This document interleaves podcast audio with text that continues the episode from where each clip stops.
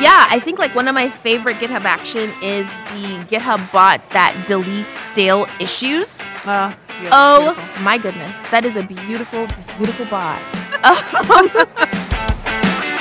Welcome to the Open at Intel podcast, where we're all about open source, from software to security to innovation and beyond. I'm your host, Catherine Druckmann, an open source evangelist at Intel, bringing you leading-edge, free-ranging conversations from some of the best minds in the open source community. Let's get into it. I had a lively conversation with Kedasha Kerr, a developer advocate at GitHub, about everything from her favorite GitHub actions, to learning to code, to the importance of empathy in technology. And we share some tips along the way. This is a fun one. Hey, Kadesha, thank you so much for joining me. I'm so happy to talk to you. Hi. Hi. So one of the reasons I'm really excited to talk to you is we seem to have a lot in common. I see. Which is yeah. that we kind of, we took non-traditional paths to mm-hmm. where we are. And we both are out there. We're advocating for developers. Mm-hmm. Uh, you know, we are developers ourselves. Yes. Or we were. Uh, I don't know about you, but I do a, a bit less of it these days. But, but you know, we definitely we, we have that shared background. But we got there in a kind of a weird, meandering, roundabout way, right? Yep, we yeah. absolutely did. Like, I was a social worker, of all things, and it was really tiring, mentally draining, exhausting work. Yeah. And I was also tired of not having money. I was tired of being broke um, because social Fair. workers work very hard, and they are not paid. So...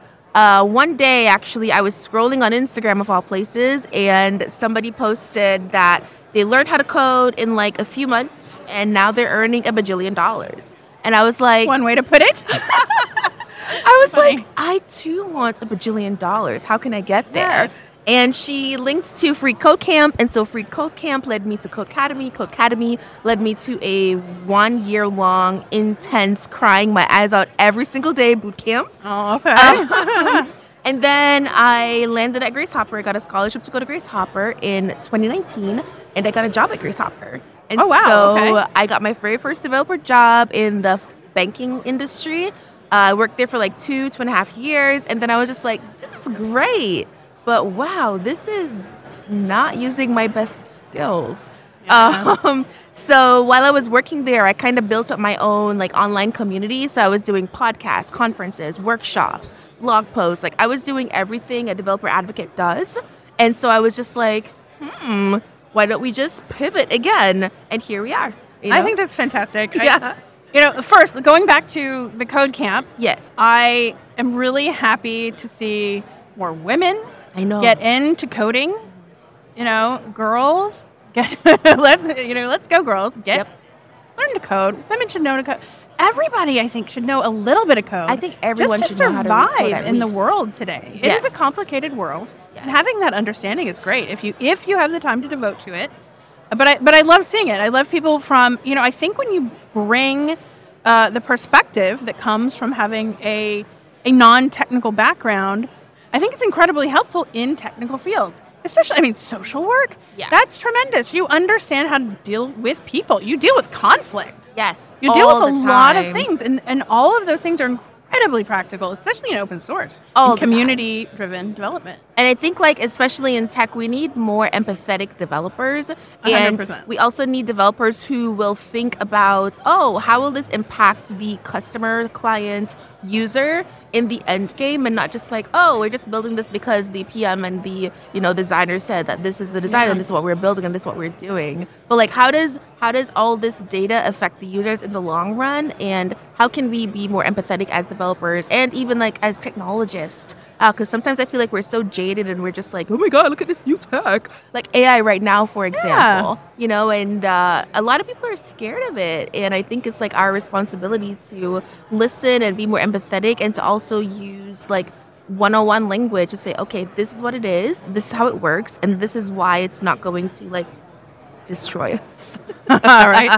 I think, you know, what's interesting also is that when you're a technologist, a developer, you are so hyper-focused on the task at hand, right? Yes. You you have something, you just need to get something to work, right? Yes. Or you need to innovate, or you you know, you you you're you have blinders on a bit and, and very narrow focus. Yes. And it is kind of hard to remain connected to the very human element. Yes. Again, we're not doing this for for ourselves. It's not. It doesn't exist in a vacuum. That's true. At the end of the day, most technology is made for users.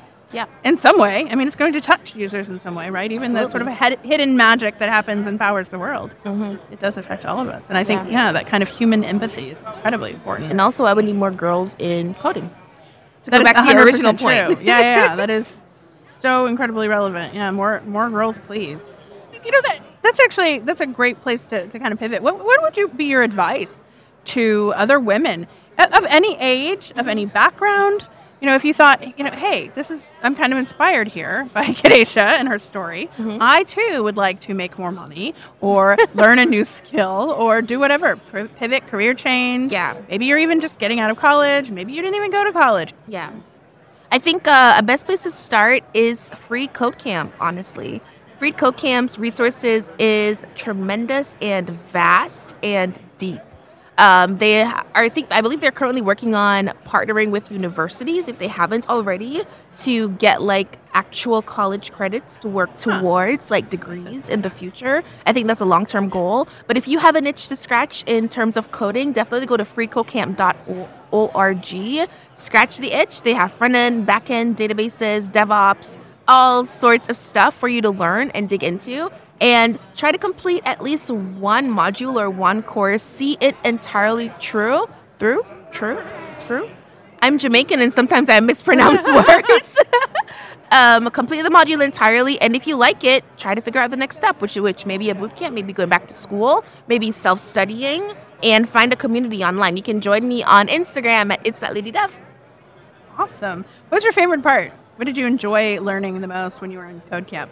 Ooh, I think it was just uh, the curiosity aspect. So seeing seeing a blank page, because mm-hmm. I uh, I'm a front-end developer. It's yeah. that's my specialty. And so like seeing a blank page, and then seeing something appear on that blank page. Wow, there was nothing there before. No, yeah, yeah. I Seriously, and then it's only on my computer right now. Like I'm the only one that can see this. That's pretty cool. I think that that still blows my mind to this day. Like even with the um those printing machines. What are those printing machines called? Where, like, you literally print something. I forget what they're called. three D printing? Oh, like, yeah, like a three D printer. Yeah, like a pre- three D printer. I think about coding the, the same way, like, I think about a three D printer. There's nothing there, and you're literally outputting something that, that you can, like, actually use. Yeah. I think that's Feel pretty and cool. Hold and it's touch. Mind-blowing. And coding has also t- taught me how to think more method methodically and how to slow down and break things down into smaller pieces. Something as simple as laundry, right? I have a chunk of laundry. I hate doing laundry. But because I'm a developer, I break down the laundry into pieces, which means I sort it by, okay, this needs to be hung, this needs to go into the drawer, these are the small items, this needs to be this needs to be um, um, rewashed or whatever, and then I attack those little chunks in pieces, and then I get through it a lot faster. And I think that's because I learned how to code, I learned how to break down large tasks into the, the little bite-chunk pieces, kind of like issues yeah. and tasks. Oh, I like it. Yeah. yeah. Mm-hmm. Well, agile, agile laundry. I know, agile laundry. Oh, too funny. So, so okay. So you work for GitHub now. Yes. Now you are a developer advocate, which is very cool. It's a pretty fun job. Yes. Um, d- tell me a little bit about that. I know. So, I I neglected to mention yet that we are here live at All Things Open. Okay. Well, we're not live because this will be released later, but we are having this conversation on the expo floor at All Things Open. Yes. And you're giving a talk about, among other things, GitHub Actions, which is relevant to a whole lot of developers. Yes. A whole lot of open source software gets made on GitHub. Mm-hmm. Um, listeners may remember that I talked to Ashley Wolf, the head of your OSPO over there at mm-hmm. GitHub. Uh, Ashley is pretty awesome, and she told us about some very interesting tools, including some things that have hey, GitHub Actions. Yeah. Who among us does not love GitHub Actions? I know. And find it useful, right? It's an integral part of, of, of a lot of open source development. Yes. So so tell me, tell me, first of all, tell me about your job a little bit. Oh, so yes, I work as a developer advocate at GitHub, and this means that I do a lot of things, but it essentially means that I educate developers on how to use the GitHub platform more efficiently. Um, so this means I do contents on social media, I do talks, I do blog posts, I have one-on-one sessions to meet with people to help them to debug, um, and I do little little bitty tasks that are impossible to measure and understand. Um, sure, yeah, we so, all do those. So it also means that I'm building demos and that I'm talking about what I'm building so that you can learn how to build it as well. And I have a particular little uh, soft spot in my heart for beginners, and more specifically the beginning beginner, um, the people who know absolutely nothing about GitHub or technology or anything of that matter. They're seeing it for the first time. Those are my people. Oh, that okay. is the people that I talk to. Bringing them into the community. Yes. Um, and one of the most asked questions I get is, how do I even use GitHub? Um, and uh, if you are if you fall in that gamut, go to skills dot github dot com.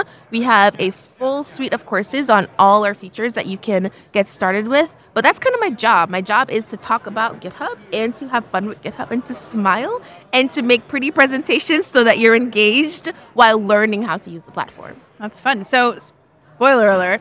Uh, well, by the time this comes out, you will already have given a wonderful talk, and I will try and figure out how to link to that. Yes. Um, but uh, one of the things that I love about your subject matter is sharing fun and new uh, GitHub actions that maybe people don't know about, including, I love this, uh, hey, did you know you could order a pizza with GitHub actions? Yep.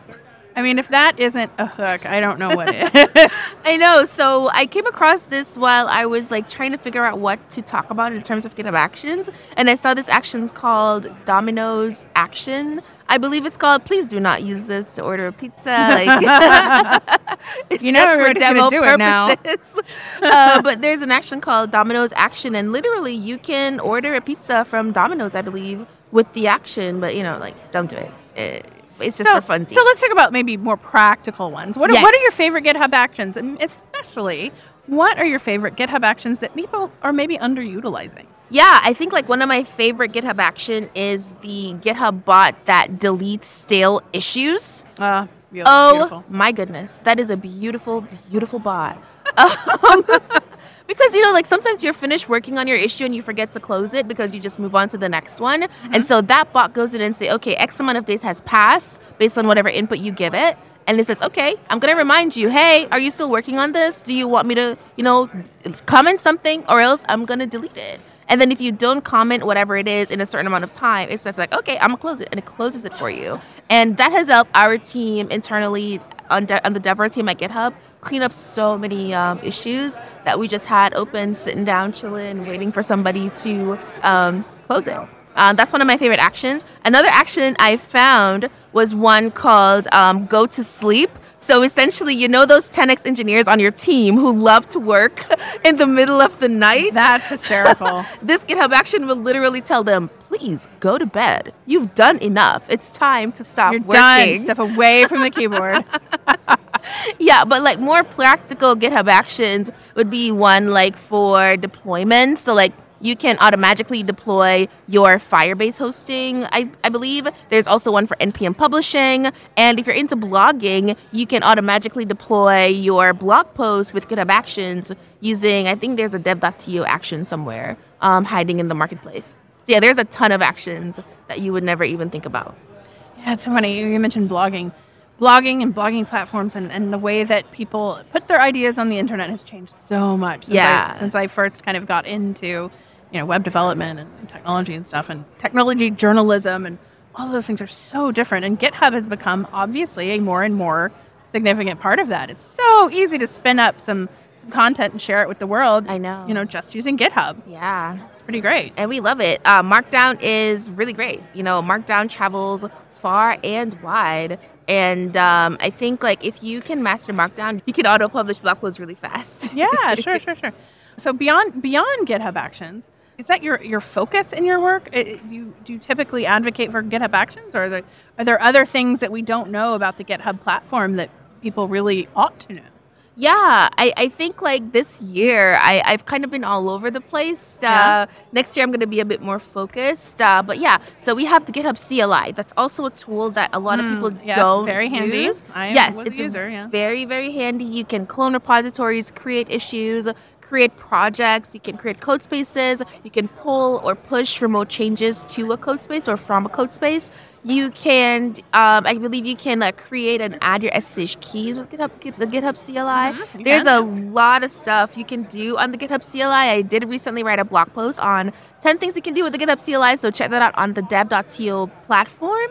Uh, but that's another one. I have a series called GitHub Tips and Tricks, oh, nice. where I share little tidbits of things that you didn't know you could do with GitHub. So, for example, uh, something that we launched recently, recently with me, like within the last year, are slash commands. And so slash commands can literally help you um, create like something that's very annoying, like markdown tables, very mm-hmm. easily. Slash commands can help you to link to different aspects of your environment. Um, another thing is, like, if you hit the period on your keyboard on any repository, it will open up a- an I D E that you can, you know, make quick changes to. If you hit the comma on a repository, it will open up a code space, which is different from like a simple I D E, but a code space is a full dev environment in the cloud where you can like work on big tasks, bigger tasks, and do like a lot more in-depth coding. Uh, those are just like some of the little tidbits. Oh, I love that. I love, yeah. You know, I love sharing sharing shortcuts and stuff.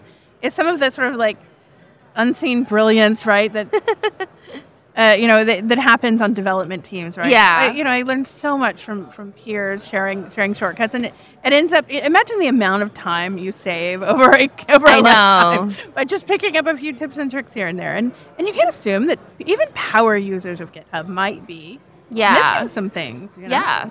And of so course, another thing, I'd be remiss if I didn't say this. What? It's my job. GitHub Copilot, right? Oh, yeah. Got to talk about Copilot. Um, yeah. So GitHub Copilot's an interesting thing. There's mm. a lot of controversy around GitHub Copilot, have right? Have you tried Licensing. it? I have. I have tried it. Um, uh, per- personally, I mean, I, I I haven't, you know, done any, like, co- production code with it or anything, but I've experimented. Yeah, of course. Um, for fun. Personal projects. Sure. It's interesting to think, I mean, there's obvious, I, again, I talked to, I talked to Sarah Young okay. of Microsoft, okay. who is, owns GitHub, and she had some really interesting things to say um, uh, from a security angle, right? Mm-hmm. The idea of uh, using A I tools in ways that might help uh, do kind of like the, the basic low-hanging fruit of writing secure code. And I think that's an interesting way of thinking about it.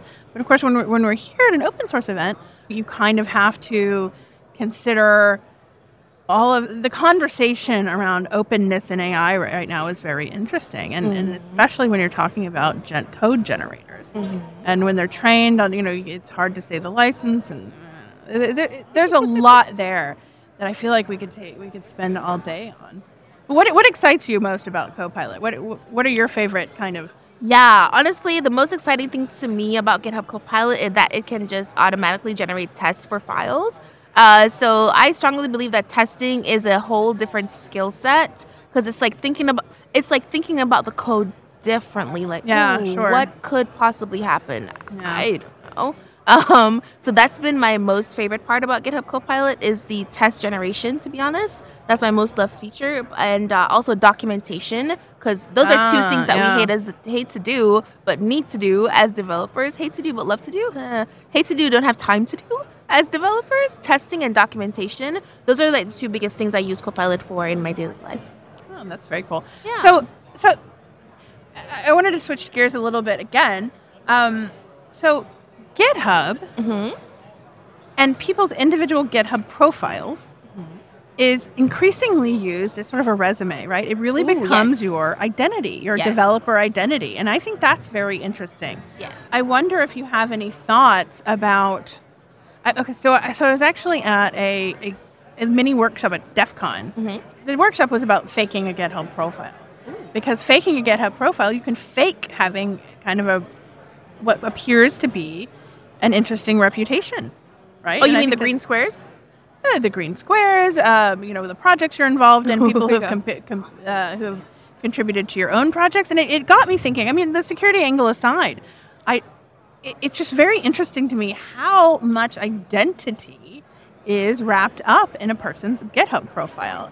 And I wondered if you had any thoughts about that. Like, you know... It, I wondered if you if you've even seen some interesting examples of people really sharing that identity on GitHub. No, I've never thought about about that before. What do you, when you say identity, what do you Like the mean? Way you present yourself to the world. Like, oh. again, a hardcore nerd, they're, they're well, many developers treat treat their GitHub profiles as, yeah. it's not, it's more than just a resume. It's, it's, it's who you are as a developer. I, you know, cause it's, it's, it's, it's, it's, it's how you work. And it's how you show up as a mm-hmm. software engineer, software developer, web developer, or whatever you call yourself. And yeah, so GitHub is like a, that lifelong friend who's with mm-hmm. you throughout your entire journey. Do you have so any I, tips I maybe for for people? Again, maybe you've just come out of a coding camp, right? Yeah. And you're you maybe you're a GitHub user now, but you know maybe you're out there in the job market and you want to im- impress people with your Ooh. with your uh, your, your GitHub, GitHub presence. Yeah. Do you have any tips for that? I would say make sure that all your links are working. Mm. You'd be surprised as to how many broken links are in your profile and even in your repositories that you're pinning on your profile. Make sure everything's working. If you have a project and it has a front-end component, make sure there's no there are no errors in your console. Something as simple as that is very um, important to highlight. So when it comes to your profile specifically, make sure the person, when they land there, they know who you are, they know what you do, they know what you can offer, they know what languages you are able to use, they know what tools you're able to use, and those are all things you can uh, fill out on your GitHub profile. You can also link to external resources like talks you've done, blogs you've written, all that jazz. Um, and those are things that definitely help you to stand out. And don't worry too much about the green squares, because you are more than green squares. The green squares is just a way to, just for you to see, oh, what have I been up to this month or this yeah. year? It's not necessarily a badge of honor or a way to say, I am the best developer ever because I code every day. Yeah, but are you sleeping? Um, and also, it's, you know, you could commit very frequently, very minor yes. changes, or you could be that person who has to get it right it. before you... You can uh, also fake commits. Yeah. Uh, there are bots and scripts out there that will literally push a commit to your, your um, profile every single day to make it seem like you're consistently developing over long periods of time, and that's not necessarily true. Yeah, you know yeah. what I mean? So, uh, quality is much better than quantity is what I like to think about the GitHub profile. But yeah, those are just some tips that I've learned even from like um, recruiters. So like I asked the GitHub recruiter once, like, what do you look for in, on a GitHub profile? And he says, make sure your projects are working if you have them pinned, and make sure I know who you are. And like, why should I even contact you? Have a way for them to contact you on your profile, because sometimes they will. Huh. Okay. That's good advice. Um, so... What are you most excited about, just in general, in a non-work sense? When you yeah. work, what are you oh. excited about in the open source world? In the open source world, honestly, I'm excited about getting um, those beginning begin those beginning beginner developers mm-hmm. um, into open source. Sure, uh, yeah. So, like personally, I made my first open source contribution just this year. Like I added a dev container to a project, and it was amazing. I was just like, "Wow, I did this! This is amazing! Wow!" And so, but I had a lot of fear and yeah. hesitation before I got to that point. And honestly, I only did it because I work at GitHub, and I'm just like, oh, let me try to do this, because right. they want us to do something about dev containers.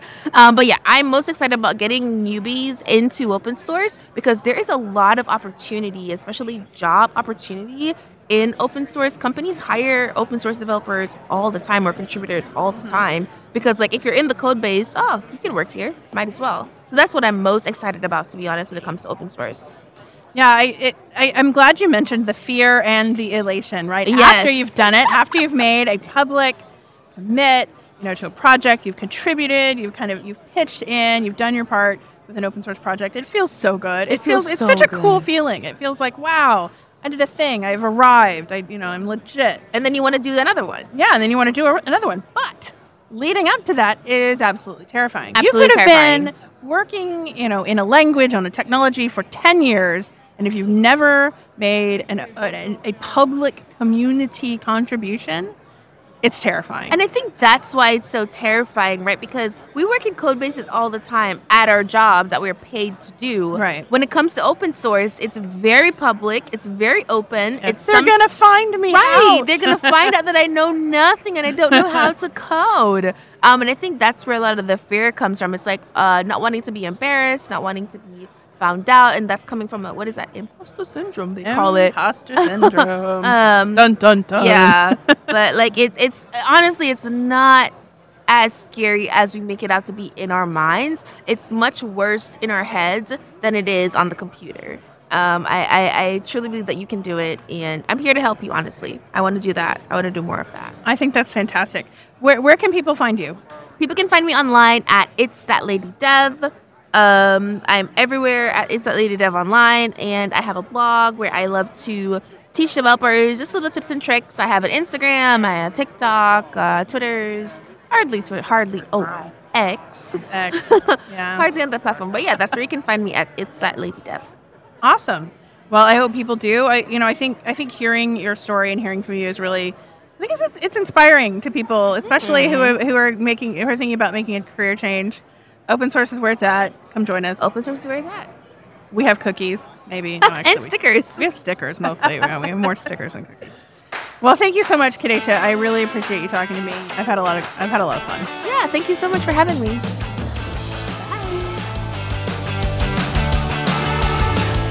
You've been listening to Open at Intel.